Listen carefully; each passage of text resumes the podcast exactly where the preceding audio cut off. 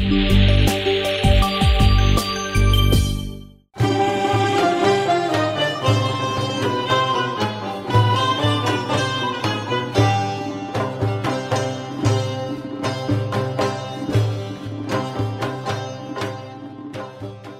لوله های آفتاب از لابلای درختان حیاط خانه جاهد جهانشاهی مترجم فقید ادبیات آلمانی تناسب و هماهنگی خاصی با حسیرهایی که روی چند پنجره سرتاسری ایوان کشیده بود داشت گربه ملوسی پشت پنجره خودش را لوس می کرد و تن می خمان.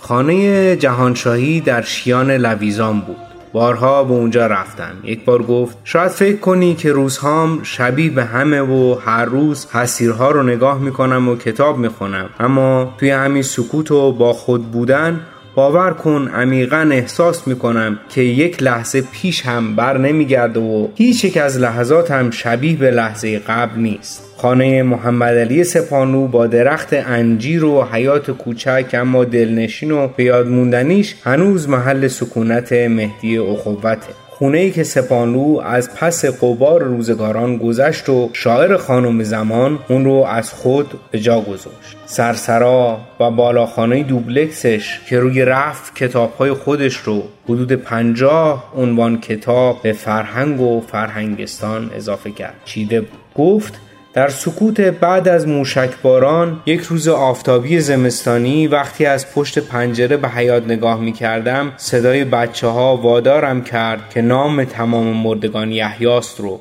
بنویسم. خانه زنده یاد نجف دریابندری هم یکی از معدود خونه هایی است که هنر به اصطلاح از سر روش میباره. دکوراسیون داخلی خونه همه بر عهده نجف دریابندری بود و خونه هنرمندانش رو این مترجم بزرگ با سلیقه شخصی خود آراسته بود. مجابی اما همچنان برنا و بانشاته و خونش در کوی نویسندگان گرچه آپارتمانیه که شبیه به آپارتمانهای دیگه است. اما روح کاریکاتورها و نقاشی هایی که سینه دیوار چسبیده تو رو به خونه یک هنرمند دعوت می‌کنه. خونه زیاده اما خونه هنرمندانه کم. به همین چند خونه بسنده می‌کنیم و سراغ خانه های تهران رو از فرخنده آقایی داستان نویس سراغ می‌گیریم. با ما همراه باشید. بی قرارم بی قرارم روز و شب سر کویت بر ندارم بر ندارم.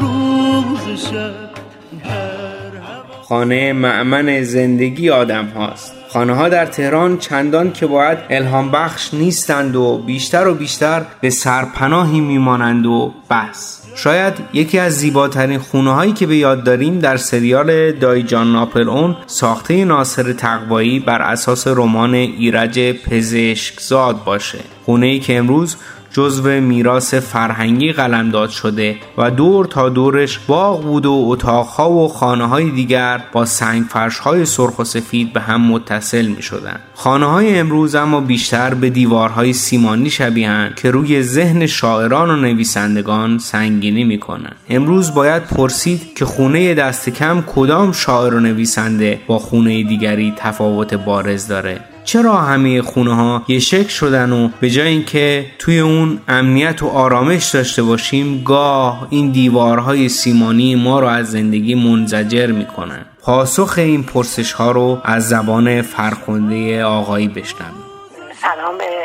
شما و شنوندگان محترم برنامه تهران گفت از همشهری آبا خانه های امروز تهران خیلی شبیه به همه. روح خانه یک هنرمند یک شاعر یک داستان نویس اصلا تفاوتی داره با یک خانه معمولی در همسایگی خودش؟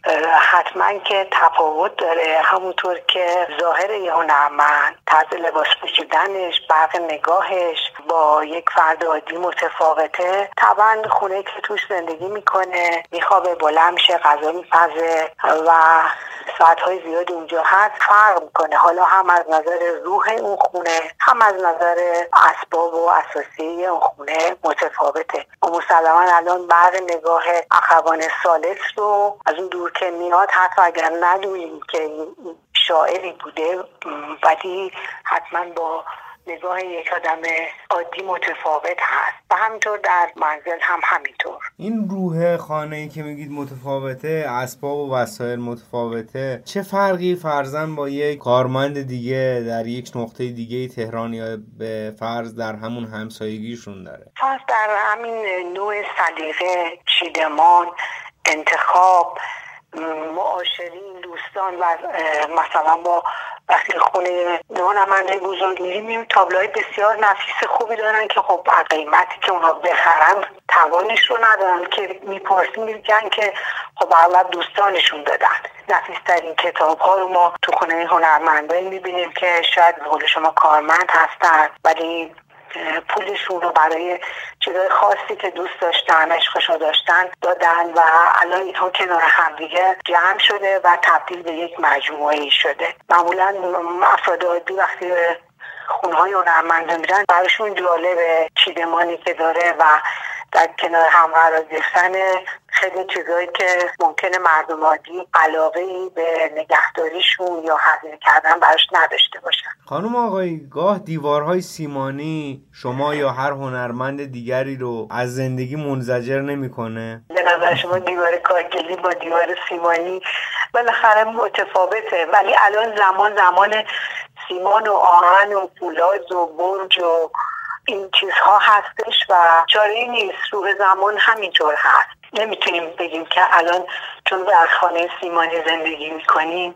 خب همین چند وقت پیش که زلزله آمد اگر این دوستان هنرمند در خانه کارگری بودن خیلی ممکن مشکلاتی براشون پیش می آمد اجبار زمان هست. و اینکه با ماندگار شدن خانه هنرمندانی مثل زندیات محمد علی سپانلو احمد محمود زندیات جلال آل احمد سیمین دانشور خانه جلال سیمین و نویسندگان و شاعران دیگه ای که در قید حیات نیستن. فرزن زندیات نجف دریابندری که چندی پیش رخت بربست از میان ما. با ماندگار شدن و موزه شدن خانه این بزرگواران چقدر موافقید و به نظر شما چه کسی باید پا پیش بگذاره؟ من صد موافق هستم به خاطر اینکه اینها میراث فرهنگی ما هستند ولی خب اگر واقع بین باشیم شرایط شرایطی هست که ما از دولت طبعا به لحاظ مشکلاتی که داره از نظر مالی یا مشکلات دیگه که داره من نمی‌تونیم توقع داشته باشیم. نمونه ورسه ورسه هم طبعا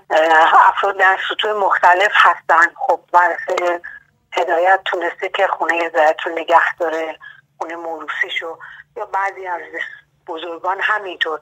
ولی این تبعه رو هم از همه نمیشه داشت. چون الان رقم ها دیگه میلیاردی و چند میلیاردی هست و افراد تو شرایطی نیستن که ما بخوایم قضاوت بکنیم بگیم که باید چشم پوشی کنن. اون چیزی هم که ما از نظر من عملی می‌رسه خب شما جاهای خارج از کشور که میرین باید برای دیدن اون منازل بزرگان اونجا ورودیه بدین هزینه بکنین این چیز با سلیقه ایرانی جور نیست. سلیقه ایرانی احساس توهین می‌کنه که اگر بخواد خونه بزرگی رو بره مثلا حالا پنج هزار تومن پول ورودیه بابت اون خونه بده. این شاید یک راهشی باشه که من شاید این امید رو دارم که جوون که علاقمند هستن و با فرهنگن و از طریق انجیوهایی که تشکیل بدن بتونن حداقل اگر که این ده میلیارد پول برای خرید این خونه و حفظ اینها چون فقط مسئله خریدش نیست شما در مسئله حفظ اینها در مقابل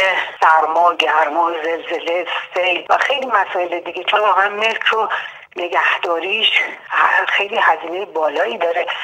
شاید اینا بتونن ما حداقل اگر به اون هدف عالی نمی‌تونیم برسیم خانه های مجازی تشکیل بدن. یعنی واقعا این دوستان جوان مثل شما بقیه دوستان جمع بشن و حالا چند تا تیکه از اساسیه اون هنرمند رو که خانوادش تقدیم می‌کنن حالا میز تحریرش یا وسایلش مثلا امکانش هست. این اتاقهای مجازی درست کنن یا حداقل یه جور بسته تری یعنی که هم از نظر اینکه بتونن برن فیلم برداری کنن عکس بگیرن از خونه اون شخص و بتونن توی اون متوقع بذارن که علاقمندا بتونن استفاده بکنن. البته که تو اینجور مسائل معمولا ما که فل بداهه شروع کننده نیستیم. باید ببینیم کشورهای دیگه که به ویژه مثلا کشورهایی که علاقه مند بودن و آثار بزرگان معاصر خودشون رو حفظ کردن اونها چگونه رفتار کردن؟ و از مجموعه ده تا 15 تا روش های کشورهای مختلف رو کنار هم بذاریم ببینیم که مقدور ایرانی چی هست و چطور میشه چون ببینید خونه ای که شنیده بودم که یکی از وسایل آل احمد دزدیده شده. خب شما فقط این که بخوای اون رو داشته باشی و نگهداری حفاظت اون مهم هست و خیلی مسائل پیچیده داره در اجرا. که من واقعیت که نمی‌بینم که در توان بودجه و امکانات این مملکت باشه که این چیزها انجام بگیره. حالا از نظر ارق ملی و علاقه که دوستان دارن خب همه می‌خوان اینا حد عالیش اینه که اینا صد درصد حفاظت بشه. ولی حالا اون سختی که داره نمیده آبی که لوله که ترکیده خیلی مسائل هست که در عمل مشکل داره. ممنونم خانم فرخونده آقایی. داستان خواهش می‌کنم.